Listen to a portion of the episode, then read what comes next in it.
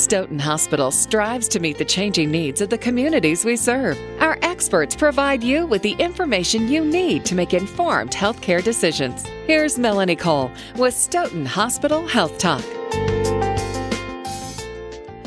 Way back in the day when I used to work with people with Parkinson's disease, we knew that exercise was good for them and it made them feel better and even helped them with their gait.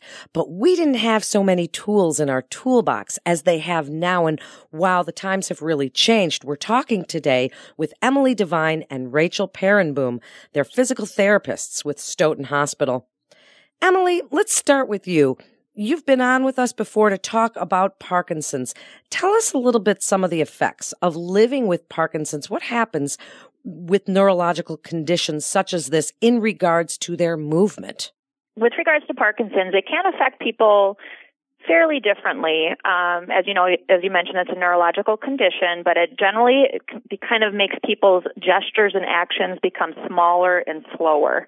Um, so that's kind of that classic type of walking that you may see on friends or family where it's more of a shuffling or little short steps kind of gait um, small slowness of movement sometimes tremors um, so it can vary based on the person but those are just kind of some of the general symptoms Rachel, you're a physical therapist. And as I said in the beginning, I'm an exercise physiologist. I used to work with Parkinson's patients and we saw how exercise helped them. How can physical therapy and exercise and some of the new tools that you have help ease tremors and some of that rigidity that Emily mentioned? Yeah, so with the more of the structured exercise with a physical therapist can improve bigger steps with their walking, improve their arm swing. Um, as Emily mentioned, some of the classic symptoms, um, the arm swing tends to be a little bit less than patients with Parkinson's. So um, doing the exercises definitely help with that. You know, decreasing falls risk, um, improving bed mobility, um, both gross motor and more of the fine motor movements like buttoning a shirt. Um, those things can really be improved with more of the exercise. See, I don't think we knew that 20, 30 years ago, really. Now, there's a program called LSVT. It has big and loud. So, Emily, tell us just about the program LSVT. What, what does it seek to accomplish? Sure. So LSVT stands for Lee Silverman Voice Training. It originated in the mid to late 80s, initially uh, working with people that had Parkinson's and were really affected with their voice or their speech. And that's where we hear the term LSVT loud. With that, um, they found that with patients getting um, some really good results, they then trans kind of got this into more of a physical therapy or kind of more gross motor activities and that's where we hear now LSVT big. Now, with LSVT big, uh, it is a customized kind of program that really looks at patient specific needs and really can tackle their specific goals. It's a four times a week for one hour for 16 visits or for a whole month. So it's a pretty intense program where it really focuses on amplitude of movement or that bigness of movement. It's a high intensity, high effort kind of activity with the ultimate goal to kind of I guess kind of I guess they use the word calibrate or make make people's movements now become more normal um, with regards to how they're moving. Rachel, expand on that a little. When she says big, what does that mean as far as the movements that you're teaching patients?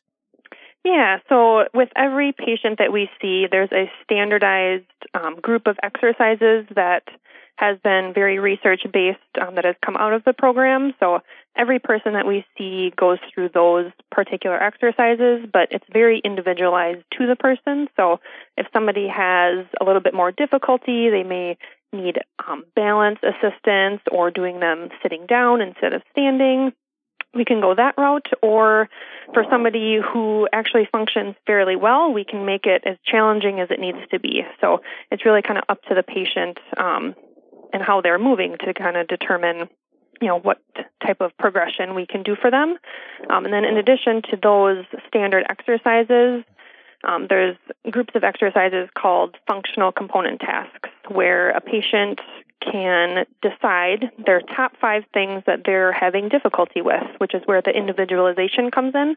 Um, so whether it's standing from a chair, rolling over in bed, I mean, really anything that they're having difficulty with, um, we can work on it with the program. Emily, again, just going back to the big thing, because I think people don't really understand what that means when you're making these movements that Rachel just described, whether it's rolling mm-hmm. over in bed or getting up from a chair. How does that word big even come into this? And how does a movement become big? Yeah, that's that's a great question. I think the first thing we have to do is realize a Parkinson's perspective. Somebody that has Parkinson's disease, generally their world is smaller in the sense that they're not maybe reaching their arm as big over their head to put a shirt on um, as they need to to make that a successful task. Um, that slowness of movement is called bradykinesia, or hypokinesia is a lack of uh, of movement there. Um, and when we talk about big, what we're trying to do is is teach that person that even though they may feel like they're moving their arm appropriately to get that arm all the way through their their shirt or their jacket that they need to go a little bit more um, amplitude or put more power behind it. And that's where that intensity and high effort kind of comes into, into play. Now, also with regards to Parkinson's disease, um, those patients uh, really respond well to those external cues.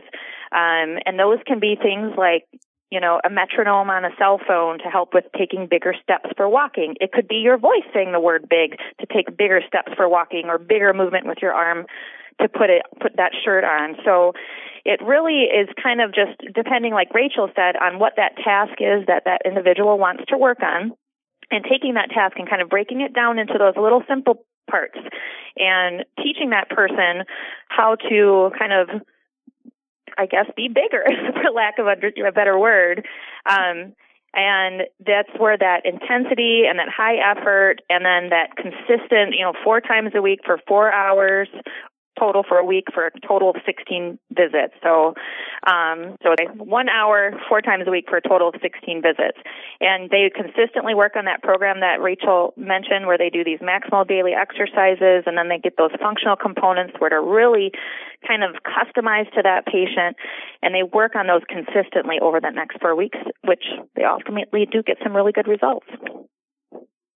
Yeah, and I would kind of echo with what Emily said too. Um, in the fact that the patient with Parkinson's feels like they're moving big when in fact to the outside person they're not. So the whole point of the the big program is getting them to move what we see as more normal, um, but to them might feel big at first, but just trying to recalibrate how they feel they are moving. Isn't that interesting? And, and to expand those movements to what they think would be over and above or bigger, but to us, it's more of a normal movement. Rachel, as as Emily said that it's a pretty intense program.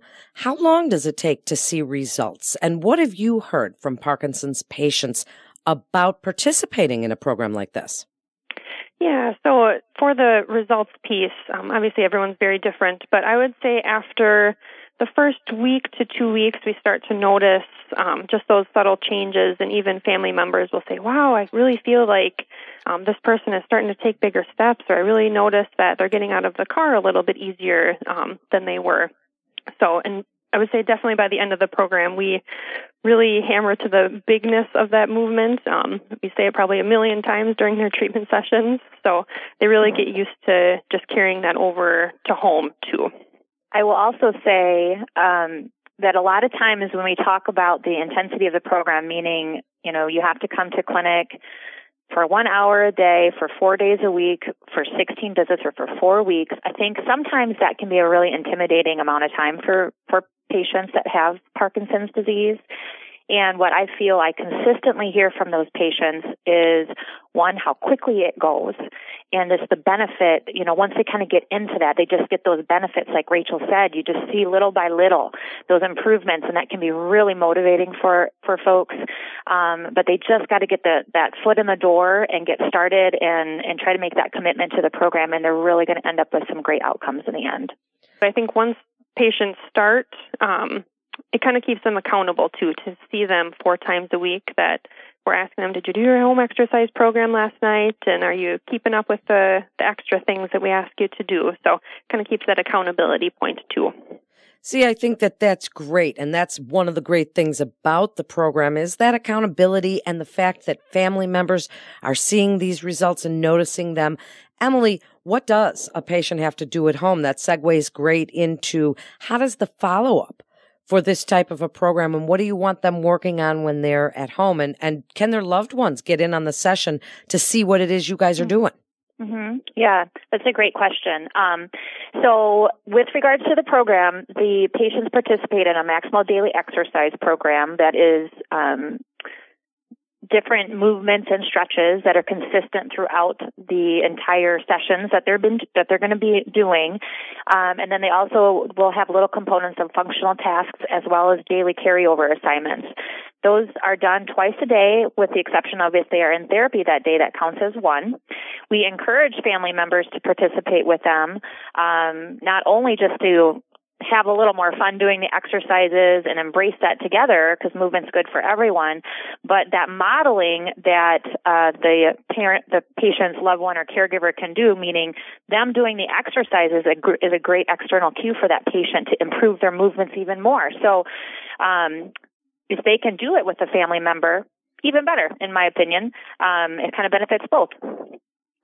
And to going along with that too, there are videos um, that you can purchase um, through the LSVT website. Um, so if a patient maybe doesn't have a caregiver or someone just not able to participate with them at home, there's a video that they can watch um, and kind of goes and walks them through all the exercises um, that they should be doing at home too. That's pretty cool. Now, Rachel, you're a physical therapist. Emily is a physical therapist. Is there a special certification to teach the LSVT program? There is. Um, so the certification, um, I personally did mine online. Um, I did it with a group of other physical and occupational therapists. Um, so we did ours online to get our certification. Um, it took us about a week or so, you know, a few hours each day. Um, but there's also in-person training courses that someone can attend also to get that certification. Then let's start, Rachel, with you. What would you like listeners to take from this segment as far as this LSVT program and Parkinson's and the benefits? What do you want them to know? Yeah, great question. So I would say, you know, as Emily mentioned before, I think the program can be very intimidating to see all of the amount of sessions that someone has to go through. Um, but I think once you get started, I think we make it as fun as it can be. Um, we're both you know, very lively people, so we get pe- patients involved, family members involved, um, and I think just getting that foot in the door, like Emily said, to get that program started and just get that person to um, just can really change the way they move and just make things a little bit more easy for them to move throughout the day and do the daily things that they want um, to incorporate in their life. Emily, you know, tell mm-hmm. us mm-hmm. as you wrap up, what would you like listeners to know about getting involved and just in general about Parkinson's and kind of the feeling of what you see going on in the future and on the horizon for Parkinson's patients? Mm-hmm. Well, I think I think the big take home message for our our people that do have Parkinson's disease is to realize that exercise does help. So whether you engage in daily exercise on your own or you choose to do a program like Rachel and I are speaking about about LSVT Big, you know that's the first step is to is take that step forward and try to get your body moving better. The benefit of LSVT Big is that it's it's that one-on-one kind of tailored time with with a specialist that can really focus on your unique needs um, and help improve your abilities and reach those goals that you've been struggling with. Um, I think the more research that comes out, it's showing how important exercise is. You know, it's not just medicine that helps with regards to Parkinson's. Um, it kind of gives you that holistic approach when you can get out and do some exercise with friends, family, or using videos and just get moving and kind of take back some of that movement on your own. Um, so going along with that too, um, I would say the earlier that someone gets that diagnosis or has starting to show symptoms, um, the earlier they start moving and start exercising. Like Emily said, no matter if it's on their own or with us um, or with another physical therapist, the better. Um, but we see people throughout a very wide range of abilities. So even if you may be later in your diagnosis, um, we still there's still benefits to exercise too. Mm-hmm. What a great ending. And you both, I can hear the passion in your voices and, and I'm sure that patients really love to work with you and what a great program. Thank you so much for being with us today and explaining LSVT Big. This is Stoughton Hospital Health Talk. For more information on the LSVT Big program at Stoughton Hospital, please visit stoughtonhospital.com. That's stoughtonhospital.com. I'm Melanie Cole. Thanks for tuning in.